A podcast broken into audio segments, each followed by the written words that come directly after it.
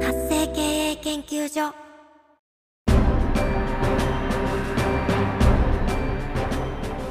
主婦やママさんのための独立企業の知恵袋。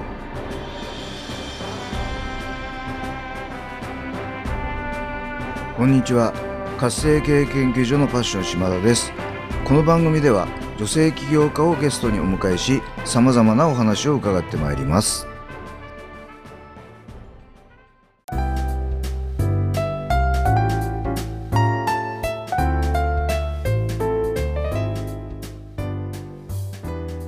皆さんこんにちは本日のゲストはお金のアドバイザーの山本未来さんをお迎えしてお話を伺ってまいります未来さんこんにちはこんにちは。はいようこそこの番組にお越しいただきました今日はよろしくお願いいたしますお願いします。はいではまずはですね未来さんの自己紹介からお願いいたしますはい、えーお金のアドバイザーをしております。山本未来と申します。よろしくお願いします。お願いいたします未来さん今お住まいはどちらでしたっけね？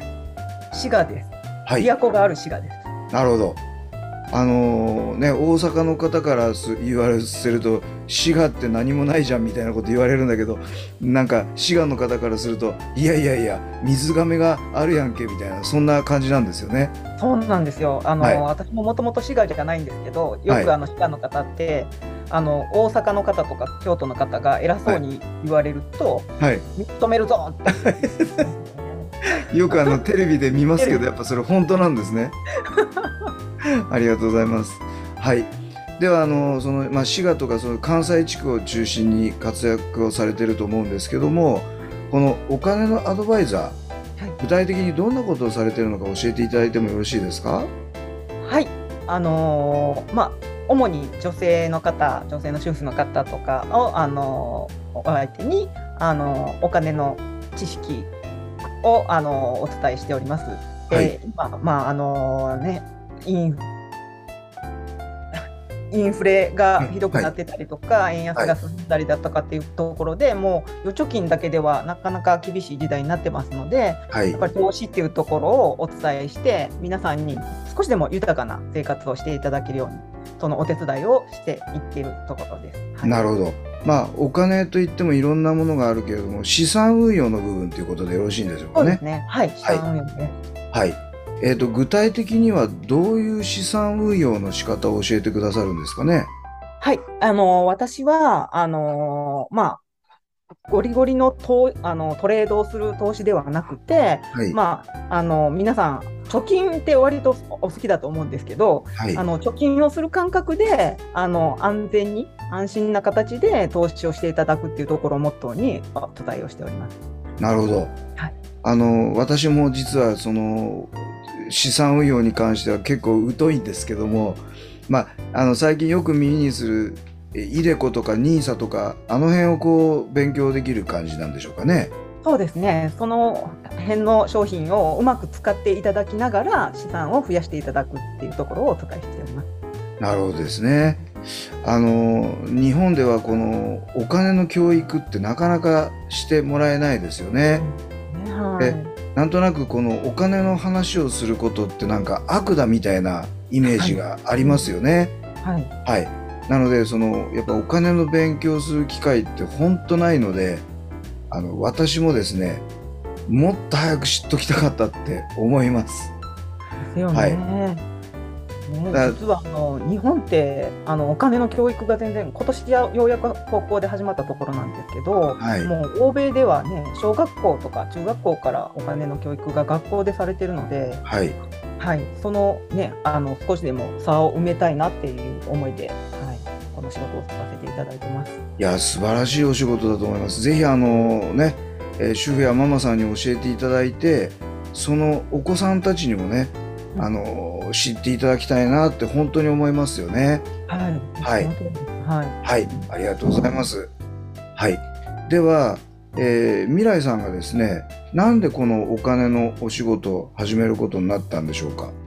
はい、えー実はですね、私、あの大学生になった時に、一人暮らしを始めまして、はい、その時からあの少しずつお金の勉強をしていたんですね。はい、であの、まあ、最初は節約からだったんですけれどもだんだんあの投資の方にも興味を持ちまして、はいそれ以来ずっとあの、まあ、マネー誌読んだりとかっていう形でお金の勉強をしてきました。はい。で、まあ、実は私あの離婚経験があって、はい子供を抱えながら、まあ、生活をしてきているんですけれどもはい。あのこのお金の知識と、まあ、投資をしてあの少しずつ資産をあの増やしてきたっていう経験もあって、まあ、はいなんとか、あの食べることにあの苦労せずにここまでやってこれたのではい。これを自分だけにとどめることなくあの広くあの主に女性の方に伝えていってあの生活を豊かにしていただけたらなと思ってこの仕事を始めました。素晴らしいです。あの、まあ、離婚経験が終わりでだってことですけど、い今はいかがなんですか？今は今もあのはいじゃあ、いわゆる、あの、旦那様いらっしゃらずに、はいお子さんを育ててらっしゃる。そうですねあはい素晴らしいですね。で、あの、先ほど打ち合わせの中で伺ったんですけど、あの、ご自宅もお持ちで、はいそうですあね。素晴らしいですね。やっぱじご自身の経験からこういうことになったっていうことなんですね。そうですねはい。はい。ちなみにこのお金の先生をされる前は何をやられてたんですか？あの実は機械メーカーではいあ。の機械設計の仕事をしてお。おお、いわゆる理系所ってやつですね。はいそうなんです。なるほど。あのまあ世間一般で言うとそのまあ理系所メーカーの設計っていうと結構安定した仕事だと思うんですけども、はいこれをやめてまでこのお金の仕事にしたいと思った理由を教えてほしいんですけどね。はい。はい。あのーそうですねあのもちろんさっきおっしゃられたように収入は割と安定はしていたんですけれども、はい。あのー時間がなかなか自由にならなかったっていうところと、はい。やはりあのずっとこう何十年シングルマザーとしてやってきていて、はい。あの何度もお金に救われたっていうところがありますので、やっうん。ぱりそこを最後あの、まあ、人生100年時代だとして半分ぐらいは来てるんですけど、はい。残りをやはりあのそういう人の役に立ちたいなっていう思いで、はい、あの会社を辞めてこの仕事をするようになりました。いや素晴らしい。またちょっと後で聞きたいんですけども、この安定を捨ててね、独立起業するって相当勇気がいることだったと思うんですけどね。あまた後でちょっとお聞きしたいと思います。はい。では、えー未来さんがですね、この仕事をするため、その安定を捨ててまで、これをやりたいって思ったってことはですね、まあ、それなりのミッション、あるいはその思いがあってやってると思うんですけど、どんなミッション、使命があるのか教えていただきたいと思います。はい、えーまあ、先ほどもあの申しました通り、日本のその、まあ、金融リテラシーっていうところが、はい。あのまあ、他国に比べると低いというところもあって、はい。あの皆さんあのなかなかお金を増やせることができずに今お金に結構困ってらっしゃる方が多いんですけれども、はい。あのここを私がこれまであの持ってきた経験とかあの知識をもとにあの人のあのお役に一人でも多くの方のお役に立ちたいっていうところがお役に立つっていうところが、まあ、あの使命だと思っています。はい。ありがとうございます。あの、本当に知識は身を助くって言いますからね。やっぱ知ってることと知らないことではあまりにも違いすぎますよね、きっと。特にお金の知識は特にそうですよね。そうですね。はいあの、ぜひぜひ世に広め広めていただきたいなというふうに思います。はい。はいでは、未来さんがですね、その安定を捨てて独立起業されたわけですけども、その独立起業する際、またはされた後に、いろいろなご苦労があったかと思います。あの、どんなご苦労があって、どうやって克服されたのか、あるいはまだその最中ですでもいいので、教えていただければ嬉しく思います。はい、まずですね、最初、起業を考え出した頃に、あのー地元の商工会議所が開催している、えー創業塾っていうのに行ったんですけれども、はい。あのそこであの旦那様がいらっしゃる女性の方は、すぐもう起業を始めるぞっていう感じで、あーあのね、進められてたんですけど、はい。私ともう一人、まあ、あのシングルマザーの方が一緒に受けてた方いらっしゃったんですけど、はい。私たちってなかなかできないよねっていう話が出たんですよね。やっぱりはい子供を育てていかなきゃいけないから、はい。あ今の仕事を、ね、辞めるっていうの難しいよねっていう話をしてる中で、一つはあのじゃあ辞めれるように別の収入源を持とうってその時に決めたんですね。うん。うん。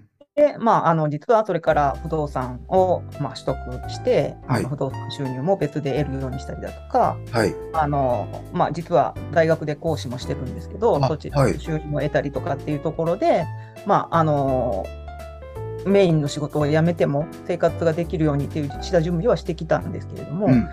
あのまあ、起業、実は会社員しながらちょっと並行して起業をししだしたんですけど、はいやっぱり一番厳しかったのは、あの時間が取れないっていうことが一番厳しかったですね。はい。なかなか起業の準備をしたいんですけど、まあ、長時間労働の会社だったっていうこともあって、うん。う。なんかなか準備ができなくて、そこでやっぱり何年間か経ってしまったっていうところが、うん私の中ではあの、はい、きつかったところですね。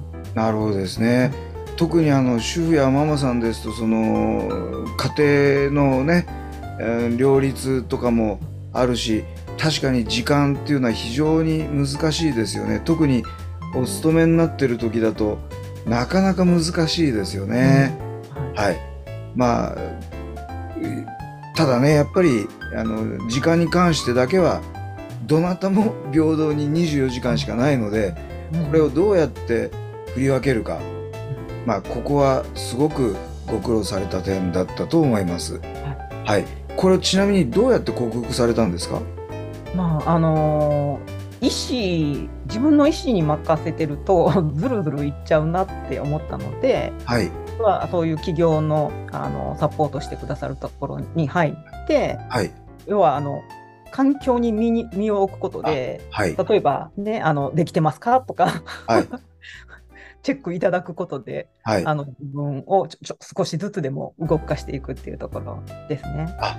やっぱそういう環境に身を置くってとっても大事なことですよね。はい、環境は大事ですね。はい。あのね、種に染まれば赤くなりますからね。やっぱその起業家のコミュニティに入るっていうのは結構いいことだと思いますよね。はい、ありがとうございます。